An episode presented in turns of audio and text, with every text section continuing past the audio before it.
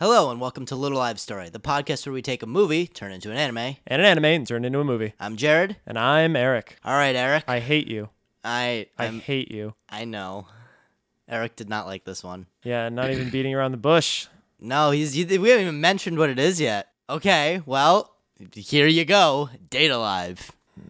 Yay! F- Fanfare. No. This isn't even fun dislike. I honest and truly just hated this. His opinion of me lowered a little from after watching this. It's true. It's not that Jared's a fan of this anime. It's just that he tolerates it is offensive to me. And every one of you out there who likes this, I don't like you. Eric has strong opinions. Always. Tell them what it is. Date A Live is set in the future when spatial quakes have rocked the world, killing 150 million of the Chinese population with the first one. After the initial space quake rocked the world, several followed, and an entire infrastructure change occurred, especially in Japan. Trust me, it, it we're gonna get worse. We follow Shido in his daily life as he eventually finds himself standing at the epicenter of one of these space quakes. However, it's not just an explosion, there's actually a girl in the center of it. Yeah, there's a fucking magical hot girl, and then his sister, who's 14, who wants to fucking fuck him because incest is cool in Japan, is the leader of an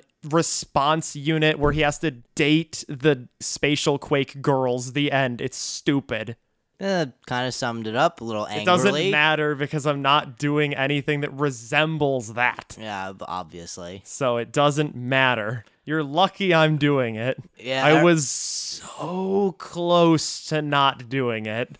so part of our little game here is we have the right to choose a skip, quote unquote. Opt out. if we do that, we then get to choose an anime or movie, respectively, that we are familiar with. A gimme. yeah, but that means that way later we will have to return to. Yeah, we can just pass for now, but we would then have to, yes, return later. So after your anger is out of the way, Eric, let that go. Take us there. I'm not letting it go, but okay. So, all right, yes, Wusa Center. First things first. With this, date a live does not work for the thing I'm turning this into. Who would have guessed? And there's absolutely no good titles I could pull from anything within the text. I even wikied it. There's there's just nothing I can do to make it into a good title. So forgive me. This is simply entitled Spirits. Lazy, terrible, single word title. okay. I mean, I, It there's will- worse. There's worse. It'll fit what I'm doing. It's just not a good title. But there's it's the best I could do. I tried.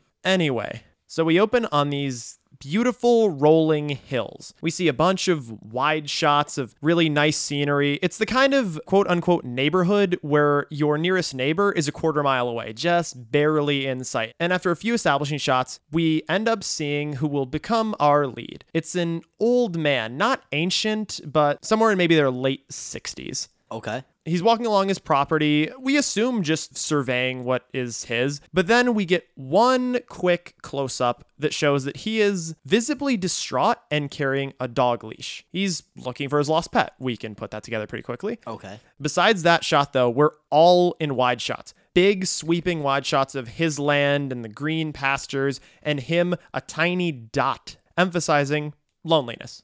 You look like you have a question or a comment. I no. I'm just. I'm just waiting to see how this pans out. Yeah, okay, fair. So we cut to that night, and he enters his home, which is a, a nice, humble ranch house, cluttered, not dirty. I'm sure you understand. Yeah. And he clearly not satisfied with how his looking for the dog went. He looks at the leash and sets it up on a coat hook, sits down at a table for dinner or a book or something. A calendar placed up on the wall shows three years ago. He's been looking for his dog for that long. Holy, go, go ahead, take us back. I'll find him someday. But so he settles in for some evening activity to take his mind off this, and then loud whooshing crackle from outside, like a like a big muted explosion. He is knocked out of his seat and rushes outside to see, just like the anime, probably the only time I'll say that, a mm-hmm. spatial quake happened. Ooh, Essentially, a giant crater is now surrounding his house. I say surrounding because his house seemed to be at the eye of the storm, in that His house is now on a giant isolated plateau that dips off after about 50 feet into a steep crater that goes on for a few miles in any direction. Huh. So his house is now isolated on this giant plateau. He's obviously super confused. As one would be. He's staring at the destruction around him and looking down the hundred foot decline and realizing he's more or less trapped here now. And there's crackling residual kind of purplish energy down in the crater, but nothing near him. He seems safe, just isolated. Okay. He dips back inside quickly, grabs his phone to, we assume, call some kind of authority about this. No cell service, which that's great. But he does a quick tally of what he's got, and he has well water because of where he lives and a generator. So he's not in danger yet. Again, just isolated. Mm-hmm. So he checks on that, then walks back outside, and in the far distance, down in the crater, again, a half mile away, he sees a silhouette, clearly humanoid, very, very distant, walking. He like looks to try and get a better look, and then screams, "Hello! Can you hear me? Who are you? Help me!" Can't decide what he wants to say. just kind of screams for help. The person or persons maybe turns back to regard him briefly, maybe not, maybe just stops. So I, I I'm just curious, how big is this crater? Like big? It's big enough to I- come isolate him. So that means he can't scale the outer walls of the crater if he were to jump down into it. Uh, not easily, especially with his With his moderate advanced age. Yeah. So getting down into the crater would be dangerous because it's a very steep Yeah. decline, and getting back up would be even harder. Effectively, he need a ladder. he would need one of those rope ladders you descend from a helicopter. Ah, I see. yeah. So he's very much isolated. Yes, he is. Uh, his house is now on a giant hill. Gotcha. But so after he sees this strange figure disappear, he dips back into his house, assumedly turning in for the night because what else is he going to do? Yeah.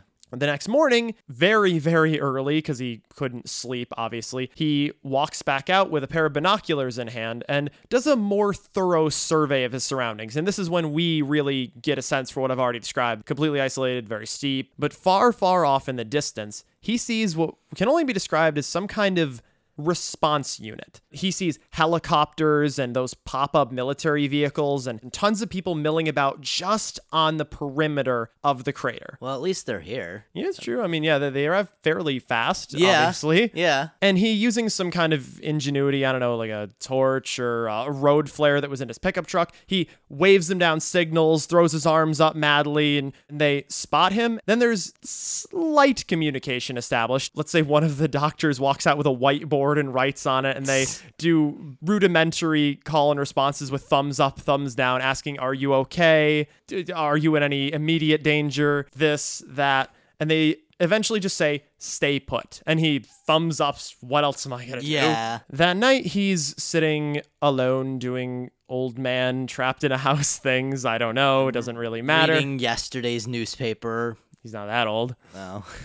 But then he hears, let's say we'd already established a wind chime on his porch, kind of jingle and hit the floor. He puts his, let's say, book down, stands up, walks outside. Wind chime is, as expected, on the porch, and there's no one around. He has kind of that moment of looks left, looks right, looks off into the darkness. The only thing in any sight is the very far distant artificial lights from the response unit. Other than that, mm-hmm. it's absolutely nothing, and there shouldn't be anything. But he half whisper calls out into the darkness, says, "Hello, are you there? Anyone?" No response.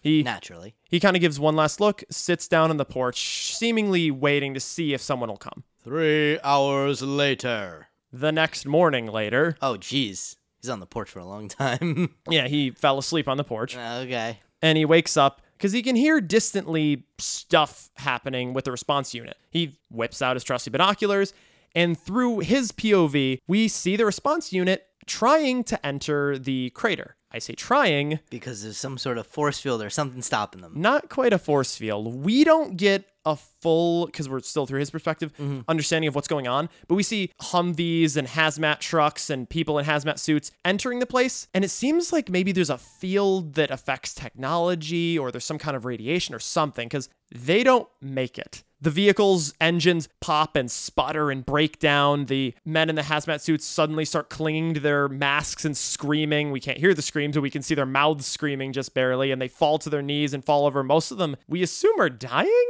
Oh, But fuck. shit goes really bad for them really quickly, and the ones that can immediately recede and retreat. He watches this just kind of. uh, Yeah. and just pulls his binoculars down. But as soon as he lowers them, we see off to his right what we'll call a spirit. okay. Standing on the porch just off to the side is a young woman. She looks wafy, a little wall eyed. Uh, I guess the best way to describe it would be ghostly. Okay. She's wearing a dress that is somewhat reminiscent of a wedding dress without the veil, but just that kind of billowy, big dress. I think it's grayish white, and she's very pale. Her eyes are very dull, and she just. Like the aura she has is very ghostly. Yes, and the way she acts, her whole demeanor is distant. Mm-hmm. But she's regarding him with some version of curiosity and or looking almost through him, and he turns to her, slightly nervous, obviously, Yeah. when he looks at her, he, beyond the confusion, gets a really almost familiar look. The tension and the confusion falls away into almost apprehension. Like he he maybe recognizes this person. Okay. So some sort of like inkling in the back of his head tells him there's something he recognizes. Yeah, he immediately starts being cordial because he's a very friendly person and starts asking just are you okay? What's your name? Do do you need something? And she mostly ignores him, walks around, walks off the porch, just kind of walking around. hmm When you say that she walks off the porch, she walks down the hill. No, no, no, no. Because again, there's like 50 feet. Oh yeah, yeah. Okay, the so there's a bit of grass around Yes. him. Okay. But now, for the first time, we cut to a perspective that isn't our main characters. We cut and we are seeing POV, binocular POV, similar to how we've been viewing the outside world from his side of the response unit. We see our lead regarding the spirit, as we'll call her, through these binoculars, and then the whoever's holding the binoculars lets them fall away, and we get a good look at them. This is, say, our lead military guy or lead scientist, some an authority figure within the response unit Okay. and he throws up a hand, gestures to one of the passing scientists, and wants people to note what's going on.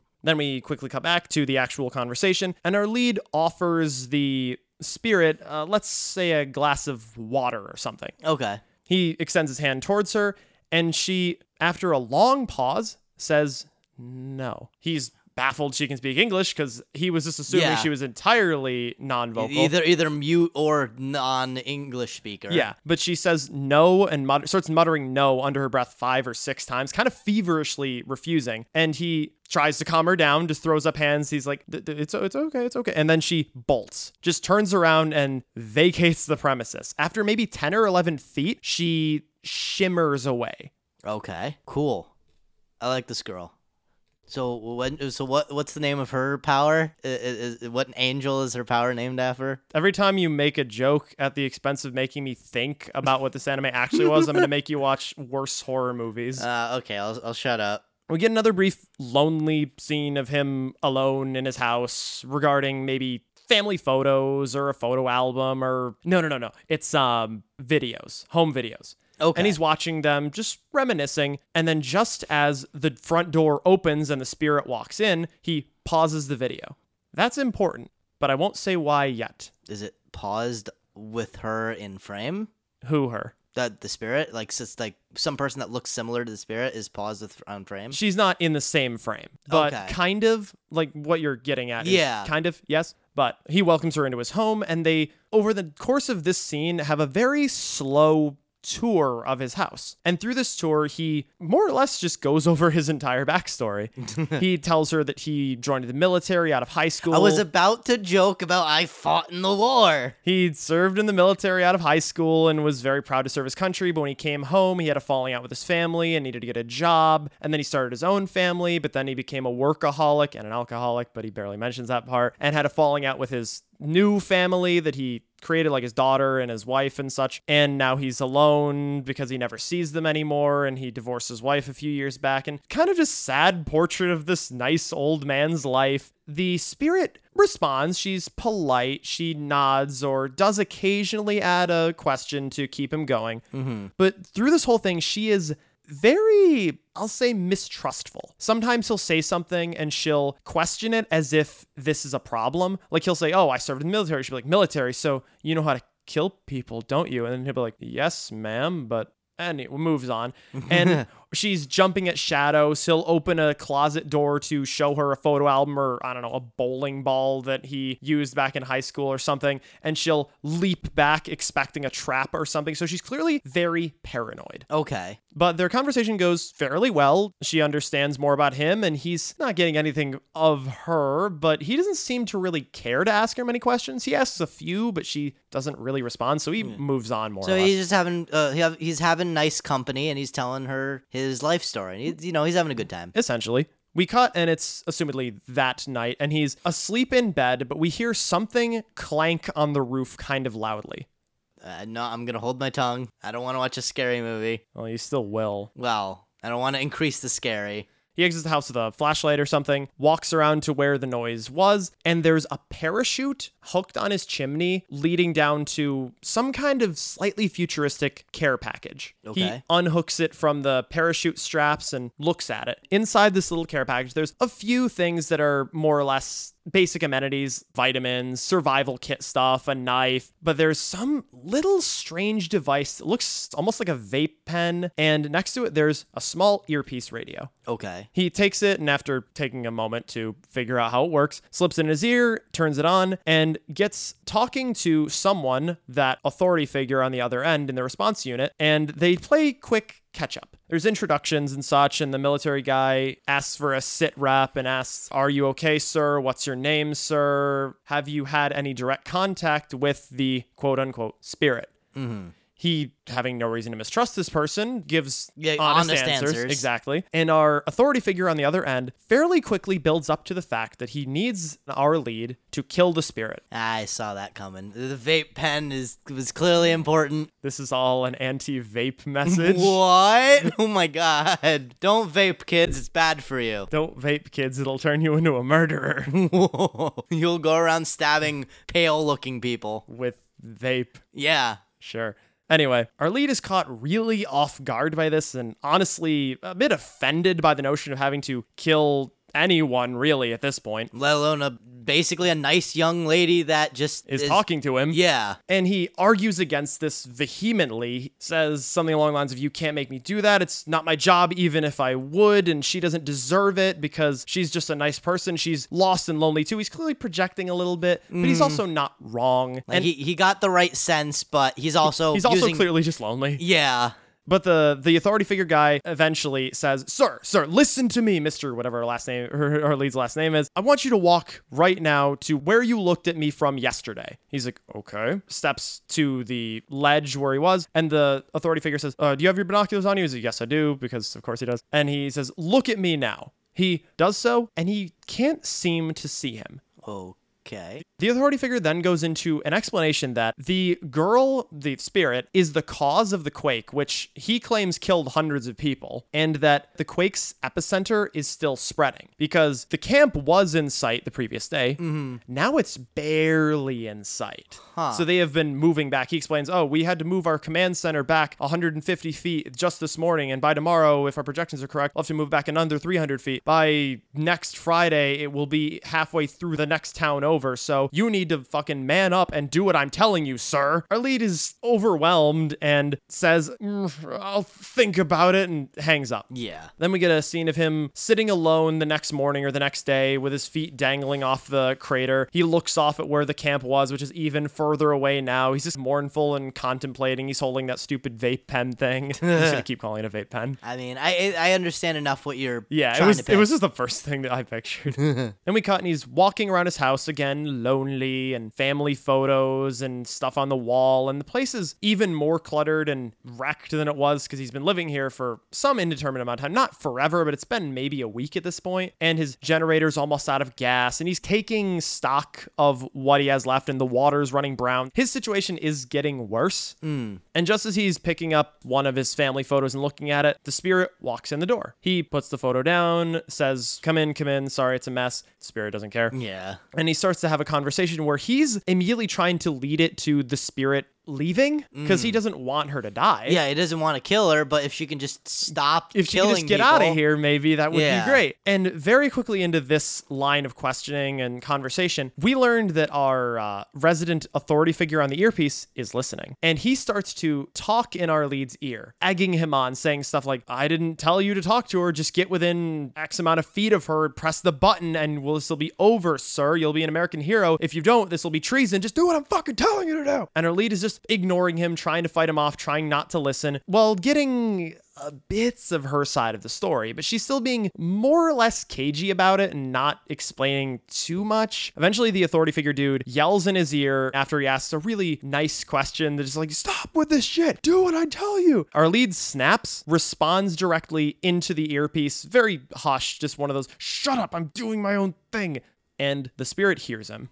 Naturally. The spirit turns to him, runs over, snatches his hand really hard, and rips the earpiece out of his ear, almost ripping his goddamn ear off, hmm. and looks at it. Seeming to know what it is, the guy on the radio says, like, Oh, can you hear me? Can you hear me? And she looks at it. Crushes it. Mm-hmm. Then we cut and we are on the authority figure, the military bases side of it, Yeah. where he hears the radio fizzle out, says no signal, looks to the side, punches something, says, God damn it, and then raises a hand to a passing soldier and says, We got to go to plan B. Nuke him. Jesus, that would be way overkill. I Okay, fine. That's plan C. Yeah, we'll get there. and we cut back into the house, and the lead, not really knowing what to say, starts an explanation, and the spirit throws him like ghost powers, So kind like of. Like force push. Kind of, and he crashes through a table pretty hard, and he's an old fella, so it wasn't that great. Yeah. And she starts lashing out and screaming, not even necessarily at him, just at the situation, saying how it's not fair and she doesn't do this on purpose and she doesn't want any of this. And every time she thinks she knows someone, something like this happens, implying that this has happened not just before, but many times before. Mm-hmm. And our lead is just looking up at her, wounded pretty badly.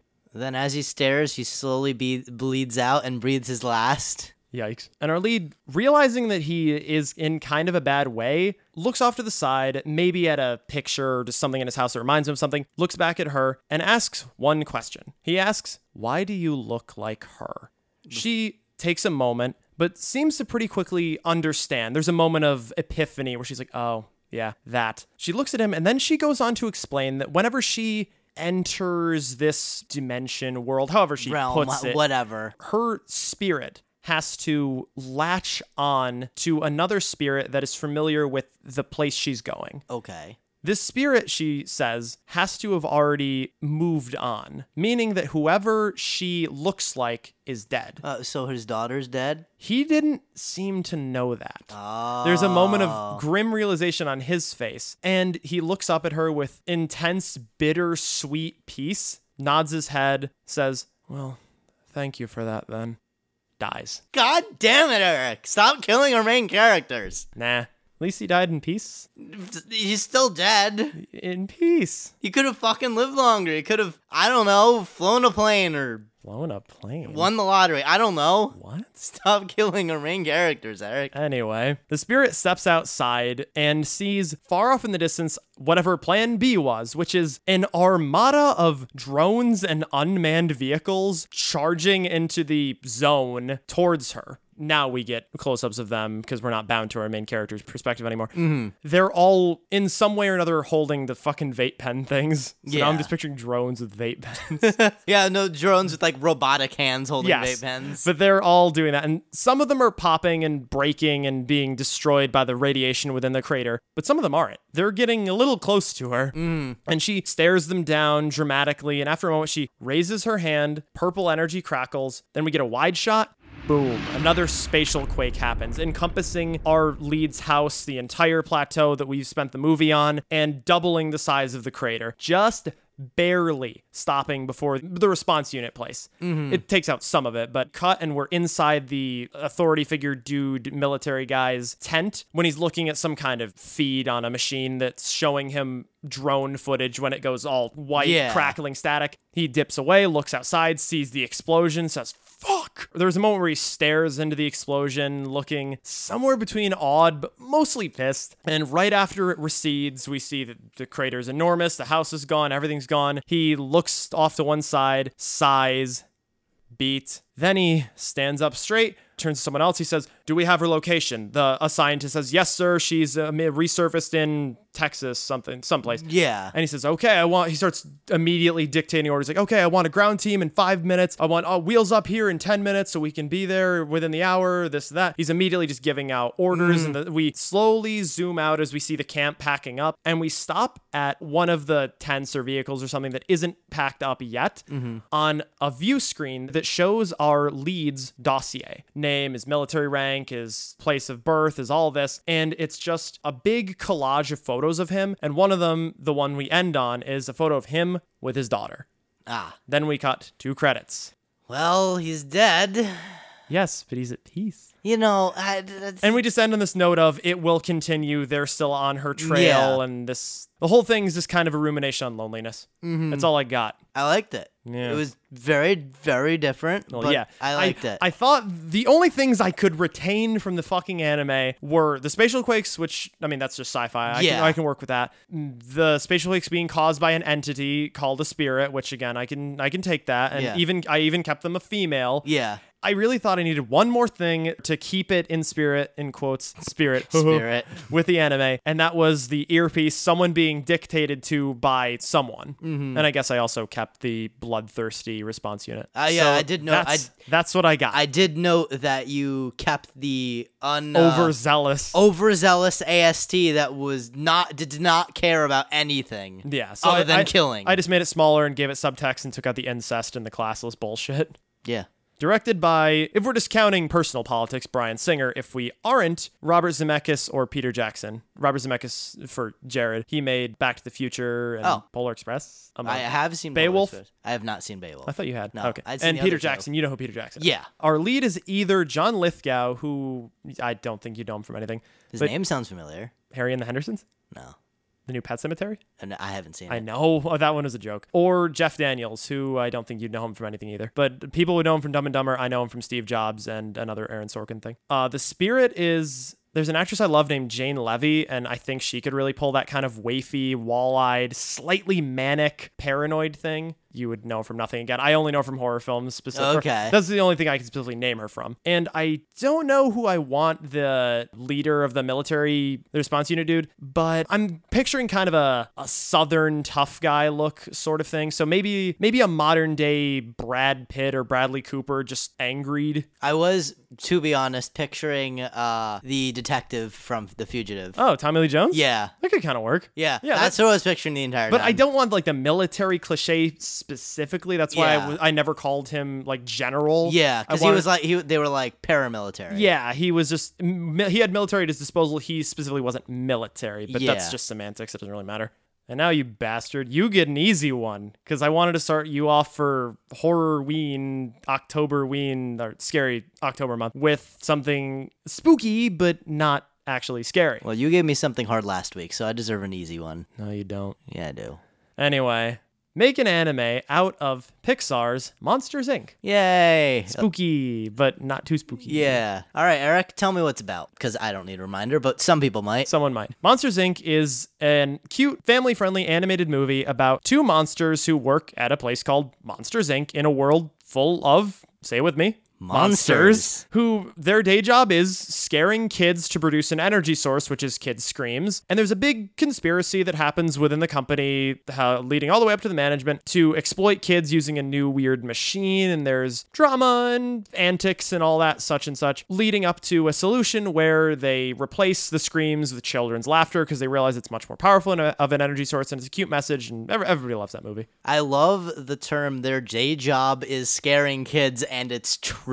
Yeah, Like right? 100% true. That is actually, they go to work with briefcases to go scare kids. Pretty awesome. It's a very cute idea. Yeah. So, All right. how the fuck does this anime We see a bunch of baby foxes playing in the forest. They're rolling around, they're jumping through flowers and whatnot, and then we get narration. There is a legend passed down amongst my people. Now we cut and we see a singular adult fox running through the same forest but now alone. That anyone who has lived a life full of now we cut again, and we now see a young boy in honestly attire from Ancient Japan? yeah, ancient Japan, Okay. hugging the fox in his arms. Doubt. I just, one question, sorry to interrupt. Yeah. Just for the way I'm picturing this, I'm picturing almost that calligraphy style, like Okami looking brushstrokey art, just because that fits the legend aesthetic in ancient Japan. Yeah, looking. I actually, I to be honest, didn't think of that, but I like the idea of off on the right, all this is being written down. Cool. All right, and you're welcome. Yeah. Go ahead. Then we cut again, and now we see the same fox, not visibly aged, sitting next to a visibly aged old man who is sipping tea on a porch, and the fox is sleeping. Love. We cut again, and now we see a very old man, like a white white fuzz on his face and whatnot, holding the fox gingerly, setting him down, and then shooing the fox into the forest. What the fuck was that face? I was being the old man, probably Oh. dying because we're going for that like Pixar up sadness Oh, in the yeah. opening thing. freedom. Then we cut again, and now we're back to the original scene of the baby foxes rolling around, running through the field. Except rather than focusing on the baby foxes, they slowly part, and now we see a elder fox laying in the grass, watching the baby foxes play. Foxes Inc. Foxes aim Sorry, was stupid. And experiences lived over a life much longer than others. A light slowly trickles down from the sky around the other fox as the other fox slowly closes her eyes and stops breathing. The light then gets brighter and the other fox slowly lifts up and the light gets so bright it actually engulfs the screen in white and we cut. As the light is engulfing the screen, we hear her say, "You become something different, something more, something deified." We go through white and now cut, and we're looking at a wooden platform of some kind. And we can now see. what the fuck is that? Did you just make an entire anime of that one scene for Monsters Inc. that is in fucking Japan? What? No, I don't. I don't. I don't even remember that scene. Yeah, there's a scene uh, when they're jumping between doors or they enter Japan, I think. Unless I'm conflating that. Anyway, um, but maybe. I just didn't remember that scene, so it may just end up being the same thing. But regardless, the camera pans up a little and tilt. Yeah. Okay, the t- camera tilts up a little, and we see a humanoid fox spirit. cool. Completely naked, just standing there. Now, you know, we're playing with like fun things, so there's like a, a leaf in the way of her boobs. Yeah, and- we're censoring it, so Yeah. it's not lewd, it's just natural. Yes. Mm-hmm. And she's looking around, very confused. And we do a 360 pan around her as we show an expansive city all around her, built in an ancient Japan architectural style. But we can still see streetlights, and we actually see these basically blimps up in the sky. Airships? Yeah, yeah, airships, but with like sprinklers or like sprinkling some gold dust down. We look at her, she looks very confused. We pan up, and we get the title Monsters Inc. Wait, it's still called Monsters Inc? It's still called Monsters Inc. Huh. This is a really cute afterlife. Yeah.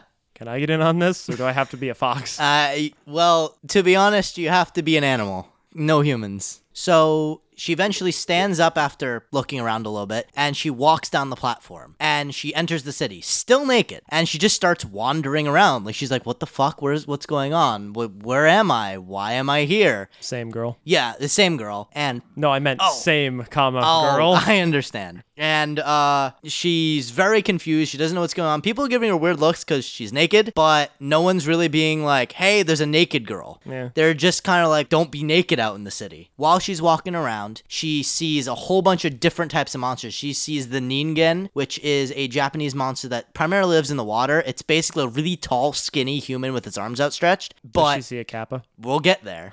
she sees a whole bunch of different Japanese mythology Yeah. creatures and other animals that clearly have been spiritized. So while she's walking around, like admiring all these weird people that she's seeing, she bumps into a kappa. Yes, bitch. I love kappas. For those who don't know, kappas are turtle demon Japanese cryptids. Yeah. The Kappa then turns around with an angry look on his face and then opens his eyes wide when he sees the fox girl and says, Is it really you, blank? As it turns out, through a bit of exposition, this is the fox's childhood friend, a turtle she used to hang out with. Turtles and foxes, known for their friendship. Yeah, well, they reminisce a little and they're like, oh my god, I didn't realize that you'd make it here. And she The fuck was that supposed to mean? Yeah. Do you expect me to go to hell? he starts explaining that like this place being special and that she's fulfilled certain requirements to get here but he stops himself short and he's like you need to go to the information center. Looks her up and down first time like really and is like you didn't even hear the loudspeaker and then she thinks back we get a cut back and there was a big blaring loudspeaker when she arrived that was like uh, new arrivals to yokai city please enter information booth and she just just completely ignored it Ah, here's where the anime really kicks in here.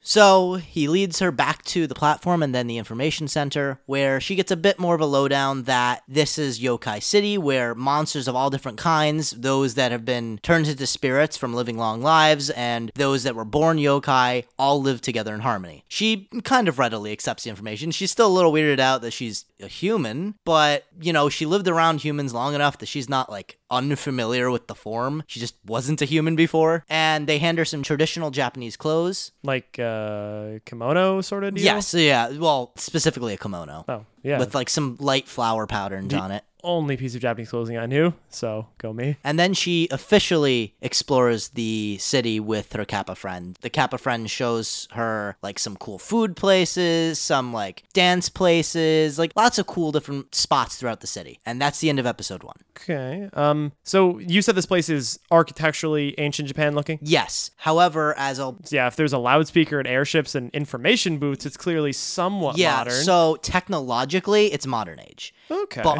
architecturally it's ancient Japan. Interesting. it's more or less like an entire gutted city filled with modern technologies because there's fridges, there's TVs, there's loudspeakers, there's There's electricity. inks. Yeah, there's there's there's lots of things like that, but it's stylized as ancient Japan. Cute. The next little while, she goes around, meets some new people. She goes out and does some cool things with her Kappa friend, and she's just having a great time. Like she's just having a wonderful life. She's like, "Oh, this is awesome! You know, this, this is cool, freedom and stuff." And eventually, her Kappa friend, at the mention of freedom, he's like, "You need to go to the processing center. You haven't gotten a job yet." Uh, and she's like, "J- "Job? If I get to heaven and I have to work a job, I'm killing myself again. I don't know where you'd go from there." we'll find out. she she's like uh, okay yeah i'm not like, completely against that so she goes back to the processing center and they interview her about what the kind of person she is what her skills are and maybe what her interests are and stuff like that and after a rather comprehensive interview that we only hear parts of they tell her to wait outside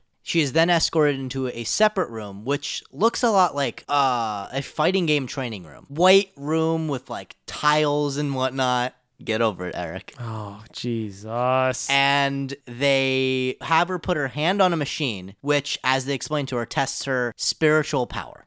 I liked this at first. Don't worry, it doesn't go that it doesn't go that crazy in that direction that, that you're thinking. Anyway, they test her spiritual power and they have her try putting her hand in the object and pushing force out and pulling force in. And they take some notes and whatever, and then they tell her that they've decided on her job and that her official designation is a quote unquote gatherer. And it, they explain to her it's a very, very important position. It is undeniably the lifeblood of the city, that without her, there is no way this society can be upkept. And she's just kind of getting a little hyped. She's like, oh, well, I didn't realize it'd be that important. You know, I'm down to help the city however, however way I can. Cut to something bad. Almost. She has to go to training first. So she goes to training and she starts learning how to pull spiritual power out of plants and maybe an orb that actually has some spiritual power put into it. She learns how to pull it out. It's all about pulling the spiritual power out. And eventually, during one of her classes, like actual writing classes where she has to like take notes, she learns that what their job is is without sugarcoating it killing people they pull spiritual power out of humans, bringing the spiritual power back to the city, and that's how they sustain life. Because all people in the city cannot live without spiritual power, and since humans are the only beings that have it in excess, by taking all of a human spiritual power, they can continue to survive. Bitch, why don't you just take some? She she then goes into this big complaint. She's like, "This is not right. Why are we killing people?" And they explain that it's an inefficient process that like only some doesn't give us the full product, and it's a lot of technobabble that she doesn't get. We don't really fully understand the entire picture, but whatever. They just con- insist this is how it's done. Do it. yes, they're basically like it's not good to only pull out some. It will not work. So yeah, I expected you to say that they were going to be Grim Reapers sort of deals who pull spiritual energy out of dying things, not just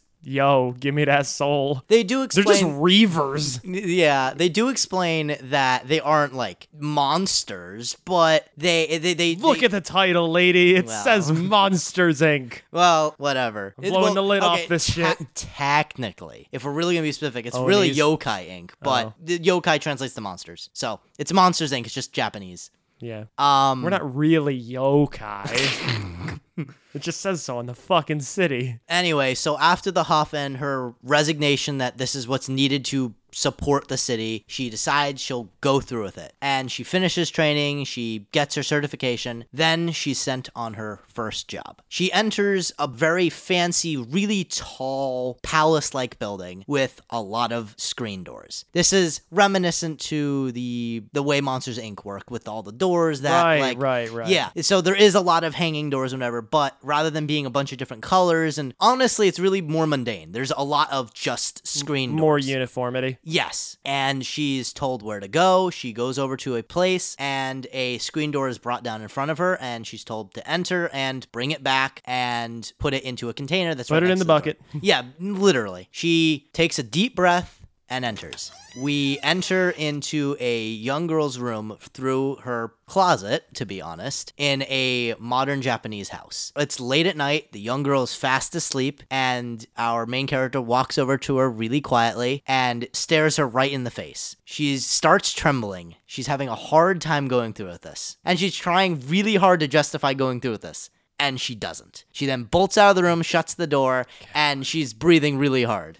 Weak. She then runs out of the soul factory, if you want to call it, and runs back to her friend's apartment without saying any word to the people that were in charge of all the doors and whatever. And she buries her face inside a pillow under the covers and starts like not sobbing, but just sort of like freaking herself out more by thinking about it. And she doesn't really go anywhere for the next while. Like a couple days, she just stays there. She doesn't go to work. She doesn't really talk to her friend much, even when her friend comes home and says, What's wrong? She's like, I, I can't do this. Eventually, a letter arrives as a summons for her to the Grand Council. Begrudgingly, she has to go. So she makes her way to the Grand Council and she arrives at this opulent building, enters it, and she comes into a room where there's this semicircle of a table, a lot like an official government jury would, like the semicircle, hmm. but the desks are really high up, and we have a smattering of a different variety of species of people. In the center, there sits an Oni. They then scold her very badly, saying that what she did not only puts her life at risk and the entire city at risk, it, it risks exposing everything that they are here, that she could have very well upset the entire balance of this place. And they're basically like, I think that's a little extreme, guys. especially the Oni bureaucrats. is yelling at her. Like the rest are like looking on her like you did a bad, but he's going full out. You fucked the fuck up. How dare you fuck up this bad? He even goes so far as to claim that if the humans were aware of their society, they would then fight back and they'd be prepared for them and they wouldn't give them the spiritual energy and whatever. And she then just sort of flips and she starts yelling back. And they get into this whole morality argument of what's more important the human lives that don't care about them versus the society that sustains them and her.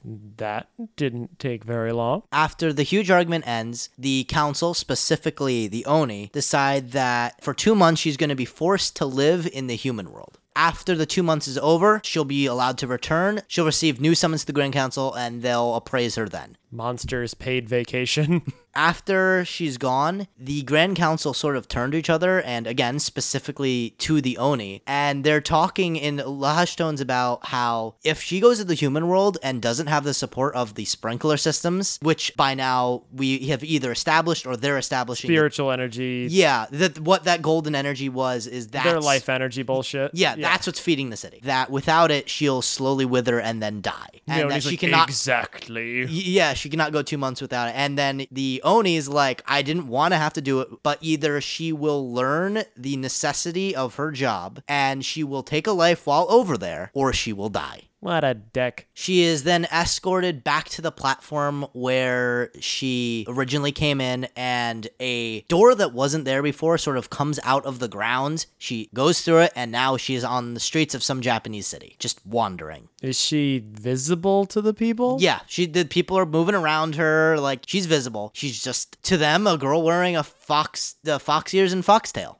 Uh huh. And it, honestly, in Japan, there's weird people walking around all the time. So there's, you know, she'll get some weird looks, but nothing really crazy. I guess I was overestimating how foxy she looked. She she's one of the like tame kind of thing. Like she, Yeah, I she's got it, I got okay. it. Gotcha. So she's walking around a bit dejected for a while, and then she once again accidentally bumps into someone, and that person then turns around, says sorry, and a flyer falls on her face. She looks at the flyer, and it says "New Cafe," and then below it shows pictures of girls with cat ears. And he's like, "Oh, are you here for the interview?" And she's like, "What interview?" And then she, it's not. What are you doing?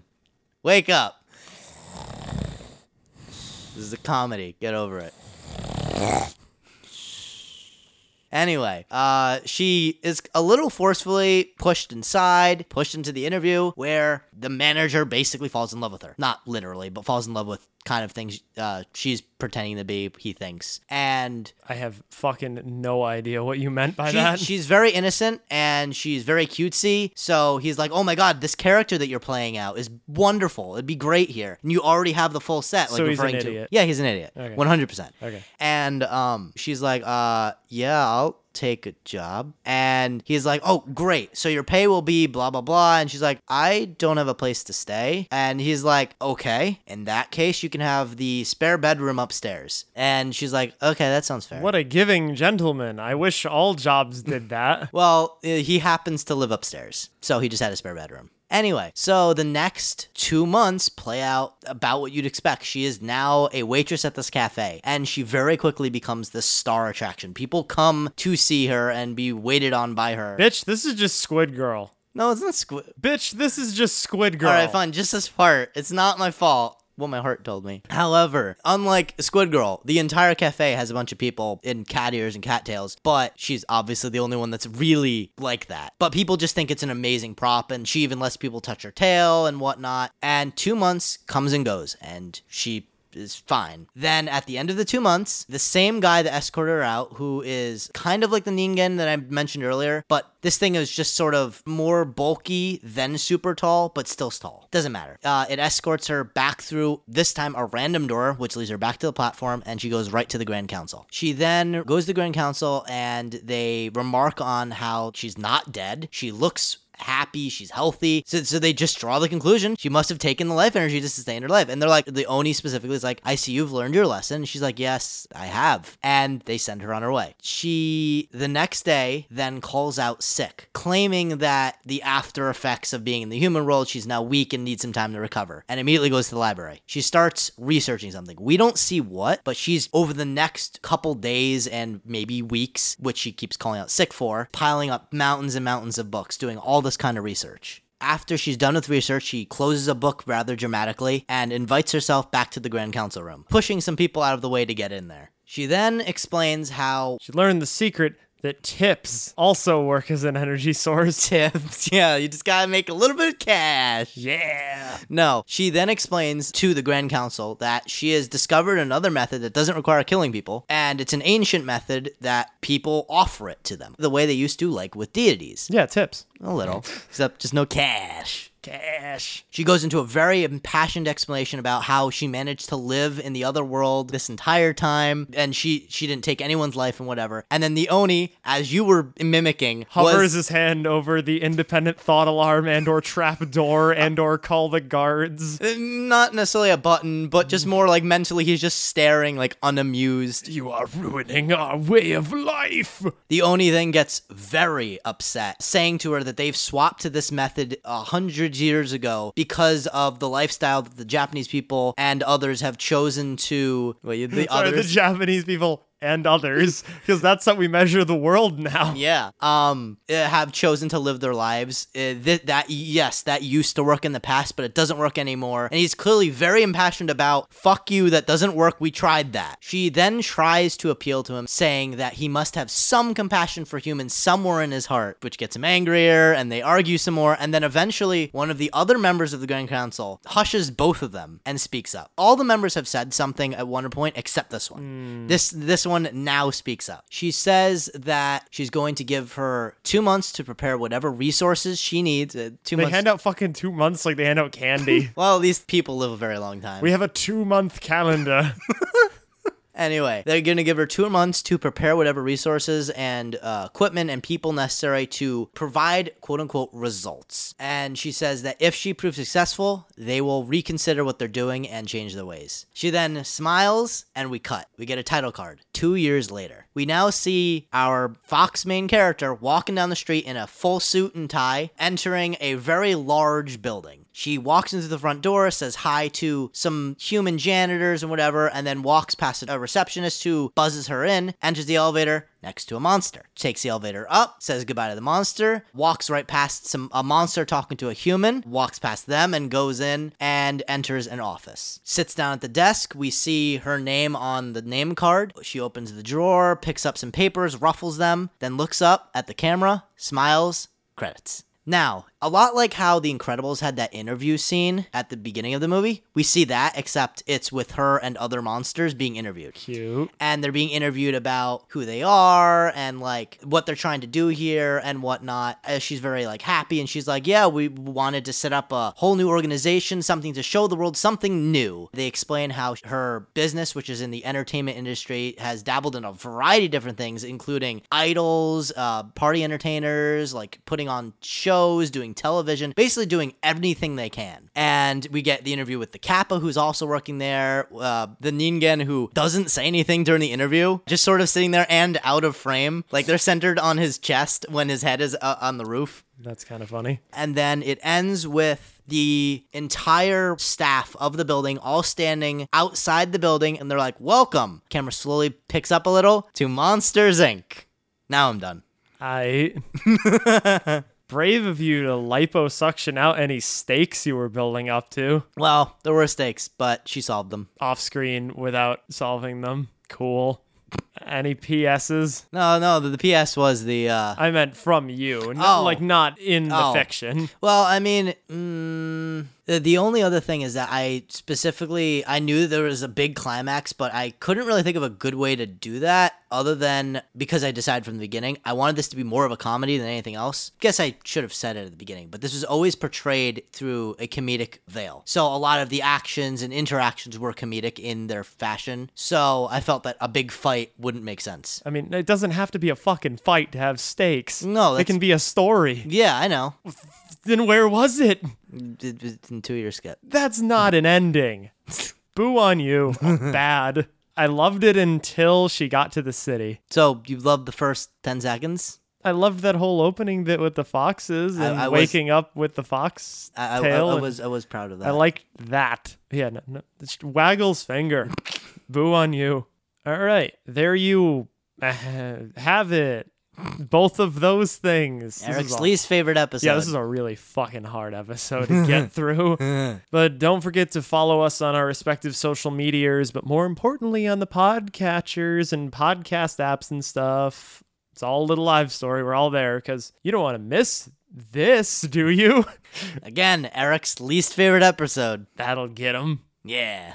All right. Uh, anything else? No, I think I'm all good. Cool. Well, you're Jared, And you, Mister, are Eric, and thank you for listening to our little live story. and have a wonderful day.